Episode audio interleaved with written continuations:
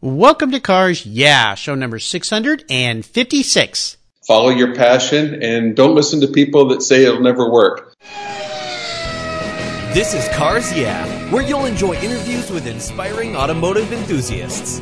Mark Green is here to provide you with a fuel injection of automotive inspiration. So get in, sit down, buckle up, and get ready for a wild ride here on Cars Yeah.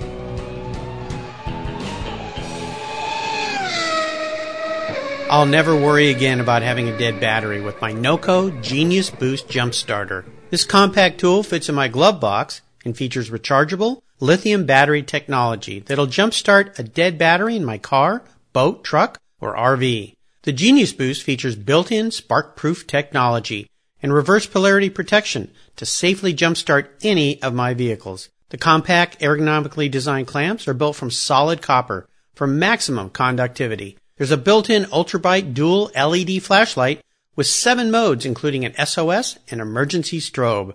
I use my Genius Boost Jump Starter to charge my phone, tablet, and laptop while I'm on the road or if the power goes out in my home. The unit itself is easily rechargeable in my vehicle. The Genius Boost from NOCO is the ultimate emergency tool that's safe and easy to use. Quality design, state-of-the-art technology from NOCO, the battery car source since 1914. I've got one in each of my vehicles. Get yours at geniuschargers.com. Hello, automotive enthusiasts. I am revved up and so excited to introduce today's very special guest, Jason Len. Hey, Jason, are you buckled up and ready for a fun ride? I'm more than ready. Anything to do with cars is fine with me. I think you're always buckled up and ready to go for a fun ride, and the listeners will understand that in just a few minutes. Jason Len is the president at XK's Unlimited in San Luis Obispo, California. He's a worldwide supplier of classic Jaguar parts and restores classic Jaguars and other collectible automobiles. He's earned a worldwide reputation as an expert in his field after 43 years of business. Jason is a passionate sports car racer who started racing with the SCCA back in the mid 70s and an HP Sprite, a car he's raced continuously ever since. He ran an IMSA Corvette for a few years and he's raced his E-Type Jaguar for 35 plus years. Oh my gosh. In SCCA and now as a vintage racing participant. He also restores classic motorcycles and enjoys touring on bikes and has been as far north as the Arctic Circle and south as Mexico City, plus touring in the western United States and Europe. You are having some fun, my friend. So Jason, I've told our listeners a little bit about you. Would you take a brief moment, share a little bit more about your business and of course, your definite passion for automobiles. Well, I was born and raised in Southern California in the 50s and 60s. I've just always been uh, anything with wheels and a motor, I've been passionate about. From a young kid playing with slot cars through working with cars all through high school and college, and then making a lifelong career out of playing with cars. Yeah, yeah, you definitely have. And it is so cool. I mean, when you look at the years you've been in business, it's pretty amazing. And with the younger Cars Yeah listeners hear those numbers, it's almost unfathomable. So this guy's been working and playing with cars longer than I've been alive. So uh, definitely we have a lot to talk about and a lot of experience for you to share with the listeners today. Well, as we continue on your journey, I always like to start with a success quote. This is some kind of saying that's been instrumental in forming your life and your su- success. It's a great way to get the inspirational tires turning here on cars. Yeah. So Jason, I know you love to drive, so take the wheel. Well, I mean, I have a simple philosophy. I just kind of go for it. I'm not afraid to try new things. Follow your passion and don't listen to people that say it'll never work. When I started this business, half the town was betting I wouldn't last six months. Oh gosh. So I, I proved them wrong. Uh, yeah, I think you did. Well, you know, it's a, it's a really great, those are great words of wisdom from a guy who's been there and done that. So for those young people out there that are maybe just starting out in their career, whether it's a new business of their own or they're getting involved in the business, what are some extra words of uh, encouragement you can offer them? You know, don't be afraid to try. Don't listen to the critics because everyone will tell you you're not going to, it's not going to work. I've heard so many young people say, I've got this million dollar idea and I listen to it and they do, but they don't act on it. And so you just got to have that, that gut to try it and, and make it work. It's a great analogy in racing. Uh, when there's an opening, dive in there and you're just go for it is that philosophy that ties to racing, which ties to life, which ties to yeah. happiness, right? Exactly. Don't be afraid to, you know, you're going to fail, you're going to make mistakes, and then you're going to recover and succeed. It's not a, linear line to success. No, no, this life thing isn't a sprint. It's a marathon for sure. exactly. with a bunch of little sprints in between sometimes. At least it Right. feels that way. So, well, let's go back in time. I'd love for you to share a story that instigates your passion for cars. Is there a pivotal moment when you look back in your life, maybe when you're a young man, where you realize, oh my gosh, I'm a car guy? There clearly is. Again, I grew up in the 50s and 60s in LA. You know, I used to live near where they built Cobras. I'd go down and watch them assemble them. Oh my go out to Riverside Raceway. But, you know, as a young kid, I built models and slot cars, and I loved building slot cars. And then when I was about 12 years old, my neighbor, who was a, a doctor, bought this beautiful MGTC, and he used to let me come over and polish it. And I'd go to the concourses with him, and I kind of got exposed to the whole car world. And then on the weekends, we started hanging out at the shop that restored it. I became friends with the owner. Next thing you know, I'm working summers there. The next thing you know, I'm going, this is for me. This is what I want to do. Much to my family's consternation because there's no car people in my family. Yeah, I understand. You know, TC has a special place for me because my listeners, regular listeners will know that my dad had an MGTC when I was just five years old. And I remember sitting on the left side of that car because the steering wheel was on the Yes. right and his, and, uh, people would pull up next to us and go, what's that kid doing driving that car? Those, uh, TCs have a special place in my heart as well. Another key lesson here is somebody took you under his wing and exposed you to cars and, and opened your eyes to what ended up being a lifelong passion and career, which is cool. So I always tell people if, if you have a neighborhood friend or a family member as a kid and they're not into cars, but you are, take them to a car show, right? Take them to a race, take them to a, a Concours event because you could change a life. Yes. I mean, you know, young kids don't get exposed to enough today. They don't have the shop classes. Everything is kind of prepackaged media, and there's so much more out there than what they're getting exposed to. And you know, the other part of this too is the trade, working in the trades.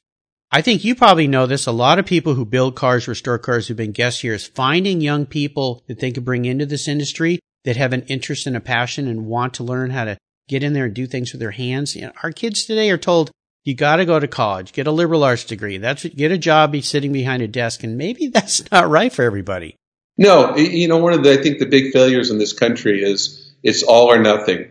And the reality is, even even in the best economy, you only need about thirty percent college grads. But the rest of the young people shouldn't just get out of high school and say you're on your own. In Europe, they kind of split them off. Some go to college, some go to trade school. And there's a critical shortage now of welders, machinists, electricians. But young people don't even know what those are. Yeah, absolutely. I think it's a great opportunity for young people if they have a passion. And there's certainly a lot of mentors out there like you and so many other guests I've had here are willing to help, willing to offer. I've had people from McPherson College on the show where you can get a four year degree in automotive restoration and end up having a career that you love. Definite, definite important lessons here. Well, Jason, what I want to do now is take a look at some of the roads you've driven down, crawl under the hoods and get our hand a little dirty. And you're certainly not afraid of doing that. Would you share a huge challenge or a big failure that you've faced along the way? Being an entrepreneur is a roller coaster ride. You talked about ups and downs and challenges. The great thing about sharing challenges is what they taught you so you can move forward. So take us to that painful time, that point in time when you thought, oh man, this is tough and, and how you got out of that situation. Well, you know, I mean, the, the, the technical end of the business, I've always had a good feel for. You know, my, my degree, my engineering, I have a degree in mechanical engineering. I always felt confident working on the cars. But because I've never worked for anyone or had any business background, I would say probably the biggest mistakes were in the financial and management end of it. Yeah. And I see that a lot in this industry. So, you know, there's been some ups and downs and probably made some financial decisions that weren't spot on, but you know, you work them out and you recover. Exactly. Well, take us to an example so that those listeners can kind of go, oh gosh, yeah, I've been there. I'm about to dive into that problem. Take us to maybe one particular instance that was, was really kind of a, a painful point for you. Uh, but then of course, what it taught you so you can move ahead. Wow, that's a good one. I would say probably the biggest marketing mistake I made was about 15 years ago. I decided to get into the Range Rover parts business and we beat our head against the wall for 10 years and could not make it work. We finally off the inventory and, get, and threw our hands up. What was the key challenge with that? Was it just not enough customers that were interested in that vehicle? Because it was, that's a pretty specific target. If I knew that answer, I'd still be in the Range Rover business. Yeah, I understand. You know, I had a, a, very early guest, in fact, an old friend of mine, Kenji Yoshino, who's in the Citroen parts business. Now, Kenji and I worked together years and years ago. In fact, I bought my beloved 72911S from him. And when he was working for me and he left, he said, I'm going to go into the Citroen's parts business because that's what I love. And I just went, well, good luck with that. Well, that was almost 20 years ago and he's still in that business, still operating, still doing things. He kind of figured out that tight niche. Well, the danger with niche marketing and the plus is if you're the first one in and you get that niche, you're set for life. But if you're the second one in and the niche isn't big enough, you just can't, it's hard to make inroads. Yeah, yeah, absolutely. And you know, you talked about being a, a, good business person as well, which is another huge challenge. I see that with people I encounter that I hire to do things. They do their craft really well, but they're not running their business well at all. Like they don't answer the phones, they, they don't follow up, you don't get all of the little nuances that you're supposed to get from a company. So what is there a couple words of advice that you've learned over the years about the business aspect of a business in a specific area, specifically cars? You know, the biggest failure rate I see is in restoration shops. You know, a lot of these guys that get into restoration, they're, like you say, they're great craftsmen, horrible businessmen. And they think, okay, you know, I charged $100,000 for the restoration, I'm making money. What they don't know is it cost them 110,000 to do it. so it does take really good cost controls, good management systems. And if you're not the right person, get the right person. I've got a woman that works for us in our restoration department that's uh, an accountant by trade. And she does a great job managing restorations because they're complex. There's a lot of money flying around and you know, it's just as easy to lose money in restoration work as it is to make it. Oh gosh, yeah. There's so many tiny details that have to be covered and the communication with the client along the way so that there's no exactly. nasty, nasty surprises at the end of the month and you go, here's your bill and he goes, what? I didn't approve that. Yeah, I mean, you know, our parts department supplies lots of restoration companies all over the country, or all over the world. 75% of them don't last five years. Uh, you know, they, they come in and then they go out. Either the first recession knocks them out or their accounting is so bad that even though they're the cash flow, you know, they're charging a lot, they're not making money on it. Yeah, yeah. Ah, lessons learned. Well, let's shift gears and go to the other end of the spectrum. I'd love for you to share a career aha moment because even though you specialize in one mark, you deal with other marks, you deal with motorcycles. So tell us about that time when the headlights kind of came on and illuminated your way for a new path or new direction. Well, in high school, like I say, I was working part time for this British restoration company. And then one summer, I decided to buy an MGTD and I, uh, I bought it for $100. I painted it myself. I did a valve job. I reupholstered it and sold it to a movie producer for $12.50 and made $300 on it, which in 1968, I was making 75 cents an hour. So that was a hell of a lot of money. Oh, yeah. So I thought, okay, I like this. And then through college, I worked on uh, fellow students' British cars. I worked on my professors' cars. And, you know, I fell in love with it. And I just, I wanted to stay in this area and I decided, you know what, maybe I can make a business of it.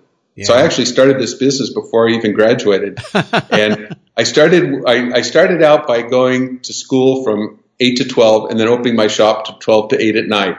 Wow! And then after about a year, I had one class left, and I got a call from my advisor, and he says, "Mr. Len, you got three units left, and we can graduate you. What are you doing?"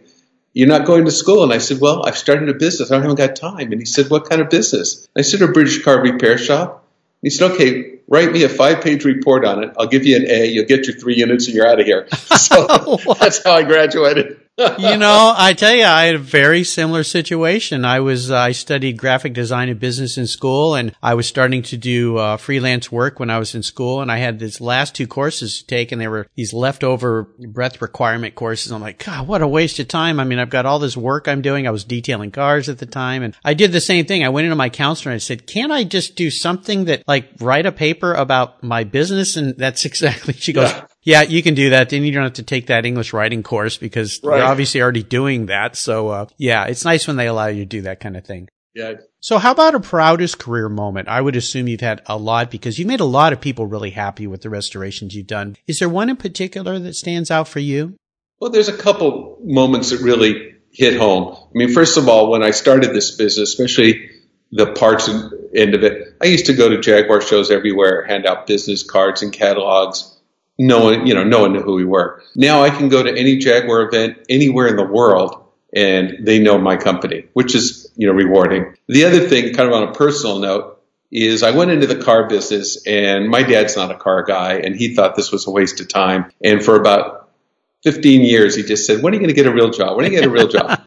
and then when I built our current facility, which is pretty big, and he came up and saw it, he looked at me and he said, you did the right thing. That was nice. Oh, I'm sure he was very, very proud. Yeah. Yep. I know sometimes when you're working in the field that you're passionate about, people kind of look at you and think, well, that's not a real job. You're having way too much fun. You should go to work and it should be dreary and boring and you should be living for the weekends. But those of us who are doing what we love, we live for every morning. And that's Right. the secret sauce to life for sure. Well, let's go back in time and have a little fun. What was your first really special car? You talk about some of these old vintage race cars you've had for a long time, but that first really special car and maybe share a memory you have with that vehicle. Well, I mean, obviously, the, the, the first car I fell in love with it was an MGTC. I restored it. I was a member of the TC Motoring Guild, and I had just started college, and I did something I would never do today. I was down in LA. I got the car running, and the TC Motoring Guild had a meet in Yosemite, and I was working all day. So I got home, showered up, got my TC at eight o'clock at night, and drove all night to Yosemite. Now I wouldn't drive 50 miles in a TC. Yeah, TCs are. Uh, yeah, I, I, you know, I didn't get to drive one for years until um, I borrowed one from a guy for a day for a photo shoot, and I told him my story about my dad, and he said, "Well, have you driven one ever?" And I said, "No," and he said, "Well, let's go for a drive," and it kind of crushed that fantasy pretty fast. They're crude, but but they do have a charm. Well, they do. You put those string backs on. You have to go back, you know, slow yourself down, you know, because we're so jaded by the cars we have today. They're, I mean, they're so quiet and comfortable. They go so fast. And the TC is definitely is a little jewel you just enjoy. Well, that's what I tell all my customers because you know when we started in this in the 70s and 80s, if you restored an E-Type well, it was still a high performance car. Today, a Honda Civic will run circles around a, a, a- an E-Type. oh yeah. And so I say with any of these customers, if you're going to buy a vintage car, give yourself an hour of driving it to get yourself back in time and in the mood because it's not always about how fast you can go around a turn or how quick it'll accelerate. It's just a feeling or an ambience you get from the car. And that's what, that's what you enjoy about old cars. And it's an experience. That's why some of these tours, like the Colorado Grand or the California Mille, are so nice because you get to spend these whole days, multiple days with the car and really get in tune. Because a lot of collectors, and I'm guilty of that, I have a toy car in the garage. I just don't get to drive it as much as I'd like and for, for as long as I'd like. And also you're afraid someone's going to crash into you because they're on their cell phone or you're going to put miles on it and that'll diminish the value. And ah, it then it becomes a garage queen and nobody needs those. So Yeah. not so much fun. Well, how about seller's remorse? Is there a car you've let go? uh oh, I think I hit a nerve. Are you kidding? After 43 years? yeah, a couple maybe. Well, let's Yeah. pick, let's pick one and don't bring money into the equation because we all know the market's done crazy things, but something that really tugs on your heartstrings.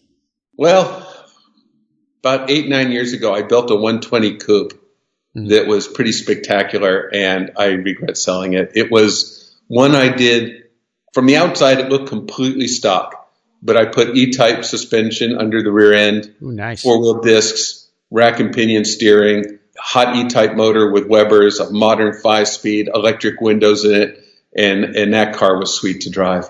It Yeah. looked like a completely stock 120, but drove like an E-type. I miss it. Oh, nice. Kind of like a, uh, yeah, a resto mod, but Exactly. incognito. So very nice. Oh, that sounds fantastic. Well, sorry to bring that up, but I- okay. I ask everybody that question. I've got my own as well. There's So- another one coming up that works I'm building right now. So Cool. All right. Well, that is a good segue to this next question, and that is, what are you working on today that really has you excited and fired up? I'm building another 120 coupe because that's one of my favorites. This time I built and engineered my own frame for it. I found just a bare body and I built my own tube frame. It's, this time it's going to have all E-type suspension, front and rear, electric power steering, uh, modern five speed, and a V12 E-type motor in it. Oh, V12. Nice. And it's again on the outside, it's going to look completely stock. Yeah. So it'll just be a real, real sleeper. Oh my gosh, that you got to send me pictures when you get that done. That's worth a, a, plane ride down to San Luis Obispo to see that thing when it's all finished. When it's done, you know, you, you want to do an article about it, it'll be available. I'll come down and go for a ride with you in that thing. That sounds like, okay, like cool. When I was detailing cars in uh, high school and college, I had a client who had a uh, seven, I think it was a seventy three with a V12 in it, Jaguar XKE. Yes. Mm-hmm. I used to ride my bike down to South Mission and pick that car up and drive it back to La Jolla where I lived and. Oh, I love driving that thing. It just was that big long hood and the sound of that car. And he always had it just tuned perfectly. It was a really nice car. Remember that? Well, that's what this will be like, except it'll look like a 120. Yeah. Well, even cooler. I mean, the 120s are just so iconic and classic. Yeah. So very nice. Well, Jason, this is a very introspective question. If you were a car, what kind of car would you be? And more importantly, why? that was that, you know, of all the questions you're going to ask, that's the hardest one to answer because every day is a different mood. Well, okay. Uh, well, let's talk about today then. you know, I mean, the car that I'm the most attached to and that I, I have the best time in is my E-Type race car. I've been racing it so long and I'm so comfortable with it. And I would, I guess if I was going to be a car, that's the one I would be yeah. because it, it's great looking. It performs wonderful and it's racing. Uh, That's what I love. Well, they're just such beautiful cars. That's the car that started it for me. Uh, my dad had a friend that had one when I was a little, little kid. My first Matchbox by Lesney is an E-Type Jaguar. I still have it sitting here behind me in my cabinet. Excellent. Full of cars. So yeah, uh, I'd love to have one of those someday. And I can't imagine what it's like to, to race them. I mean, it, it, just give us a little, little hint of what that's like to race an E-Type because you've done it for a long time. For yeah, about 35 years I've been racing this car. It's a great motor they, they rev. They got good mid-range torque. They sound wonderful.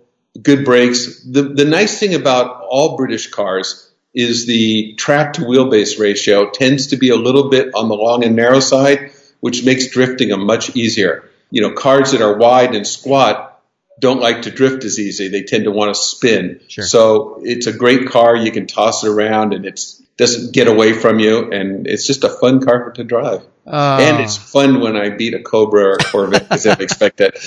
yeah, I'll bet. Absolutely. Think, oh, what About are you doing? Three years here? ago, I had my ultimate race weekend. It, it VARA has what they call the Big Bore Bash, uh-huh. and it's a race for all mostly V8s. Yeah. And I had my E-Type there, and you know, every once in a while, every blue moon, you get a perfect weekend. I, I qualified second. I won the qualifying event, and I won the main event it just doesn't get any better than that. No, no, it doesn't, man. That sends you home with a big smile on your face. That's it. Very nice. Well, thanks for sharing a few laps with us there. So Jason, up next is the last lap. So before we put the pedal to the metal, let's say thank you to today's Cars Yeah sponsors. Do you know the best way to protect your vehicle, both the exterior and the interior, is with a car cover? I've been using Covercraft car covers since 1975. That's right. 1975. It's a fast, easy, and inexpensive way to keep your vehicle looking new. Covercraft has been manufacturing premium quality exterior and interior covers for over 50 years with a stellar reputation for durability and design. They're the world's largest manufacturer of custom patterned vehicle covers that are crafted to fit over 80,000 patterns and growing. They are the only cover I'll put on my vehicles. You can choose from a wide variety of fabrics, styles, colors, and more. From full cover designs for factory to custom made vehicles, plus convertible top covers, trucks, truck cab coolers, motorcycles, scooters, ATVs, trailers, campers, personal watercraft, and a wide variety of custom features. Covercraft is the right choice. Learn more today at covercraft.com and tell them Mark sent you. That's covercraft.com. Are you looking for a way to get your products or services into the ears of thousands of automotive enthusiasts around the globe? I can help. This is Mark Green here at Cars Yeah, and I'd be honored to be an influencer and ambassador for your brand in a unique and personal way. Five days a week, thousands of subscribers and listeners enjoy the Cars Yeah podcast and website. Contact me today and I'll show you how at mark at carsyeah.com or connect with me through the Cars Yeah website at carsyeah.com. If you own collector cars and still have a little bit of money left over, congratulations. You're ahead of most people, but what should you do with the money you don't spend on cars? Talk to Chris Kimball, certified financial planner practitioner. For over 20 years, he's been helping people just like you and me with their financial planning and investments. and he's a car guy too. Call 253-722-PLAN. Or you can view his website at www.chrisvkimball.com. Make sure your investments are running on all eight cylinders, or 12, or 16. Securities through Money Concepts Capital Corp. Member, FINRA SIPC. Okay, Jason, we are back and we're entering the last lap, and I'm going to fire off a series of questions and ask you to give our listeners some very quick blips of the throttle answers. So here we go. What's the best automotive advice you've ever received? I had a professor in college that encouraged me to work on Jaguars. I guess that was it. That's rare. Yeah, well, there you go. That's pretty he rare. was a Jaguar too. enthusiast, and and I when we studied engineering, all the engineering problems were based on Jaguar motors. so it got me hooked on them. Well, he was having some fun with his career as well. So very yes. cool. Would you share one of your personal habits you believe has helped contribute to your success over the years? Well, my wife always tells me I'm an optimist and I have vision. So I am, you know, I can I can envision things that can be, and I'm an optimist. I'm not afraid to try, and I'm always willing to overcome an adversity. Very nice. Now, how about a resource? There's a lot of great resources out there, but is there one in particular you could share? Wow. You know, there's so much information out there now. You know, I used to have huge collections of manuals and books and magazines, and now it's all on the internet. So, I mean, almost any bit of information you want is right out there. And even more. So, uh, I think the internet would probably be your answer, or just Google yes. it. yeah. Yeah. Yeah, it is incredible what we can tap into now. You think about uh, the pre-computer days and how hard it was to get information on vehicles, and I mean, just took so much longer. I'll tell you a little quick embarrassing story. In my in my home garage, I work on engines at night, and you know, I got my collection of manuals there. I've gotten so lazy now. Instead of walking over to look up a torque spec for the cylinder head, I pull out my cell phone and Google it, yeah. and it just tells me Hey Siri, what's the torque for the head right. on a? Yeah, exactly. It's there. And you're gonna laugh because uh, sitting in front of me is my iPhone, and when I said "Hey Siri," she just popped up and said, "How can I? how can I help you?" So, uh, not right now, Siri. We're in the middle of a conversation. How about a book? Is there a book you've read that you'd like to share with our listeners? You know, I've read so many car books, and it could be a business book, could be a motivation. I'll tell you book. one one book that did change my life that doesn't have anything to do with cars, though is about 10 years ago, I read Jupiter's Travels. Oh, okay. Which is about a journalist that travels around the world on a motorcycle. And since then, I've really gotten the bug to travel, and I've I've done a lot of traveling on motorcycles, and it's been a great experience. Ah, uh, yes, very nice. I know that book well. Well, listeners, you can find all these great resources Jason's been so kind to share on his show notes page at carsyeah.com slash Jason Len. L E N is the spelling of his last name. And there's another great place on the Cars Yeah website called Guest Recommended Books where this book and the past 655 guest books are listed for quick, easy clicks to buy. It's an awesome reference point if you enjoy books, both business, inspirational, and car books, of course. All right, we're up to the checkered flag, Jason, and this last question can be a bit of a doozy. If you could have only one collector car in your garage, yeah, I said just one, but money's no object. I'm going to buy you anything you'd like today. What would that vehicle be and why? It's going to have to be either an E-type Roadster or a one a 120, 140 drop head, something like that. I mean, you know, I've made my whole life with Jaguars, and they're a big part of my life. And and and I fall in love with cars for emotional reasons. You know, a car that's worth fifty million dollars doesn't do anything more for me than a fifty thousand dollar car if I love the car and I have a good time with it. Well, let's narrow this down because I can't let you get away with not making a definitive choice. So those past 655 guests are going to start calling, going, "Why'd you let him get away with not okay, picking one?" A 120 so- fixed head coupe. Okay, 120 fixed head coupe. Okay, what uh, what years of those vehicles were they made? Uh, 50 to 54. So let's narrow it down to a year. Well, 54. The last year, yeah. yeah, I mean they're always the best they're always the best. And what color would you like that uh, 120 to be in?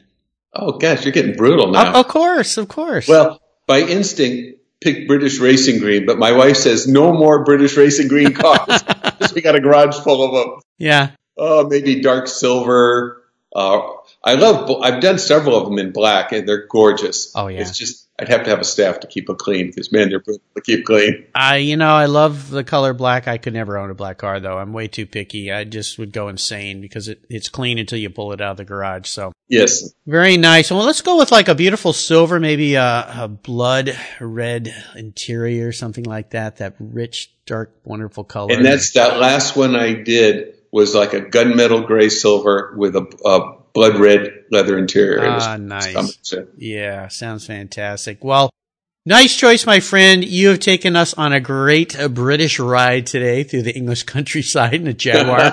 I really enjoyed getting to know you better today, and I want to thank you for sharing your automotive journey with the Cars Yeah listeners. Could you offer us one parting piece of guidance before you head off into the sunset in that 120 fixed head?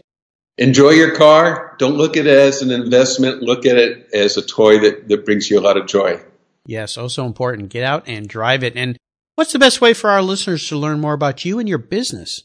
Uh, our website, www.xks.com,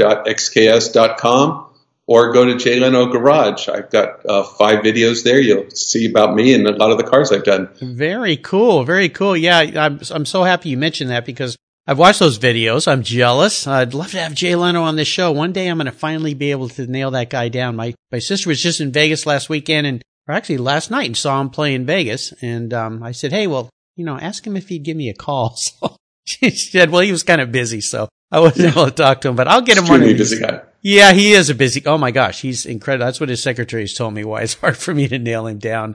Well, listeners, you will find links to everything Jason's been so kind to share on his show notes page again at carsyeah.com slash Jason Len. Just type Jason in the search bar. That page will pop up. I would encourage you to check out what he's doing.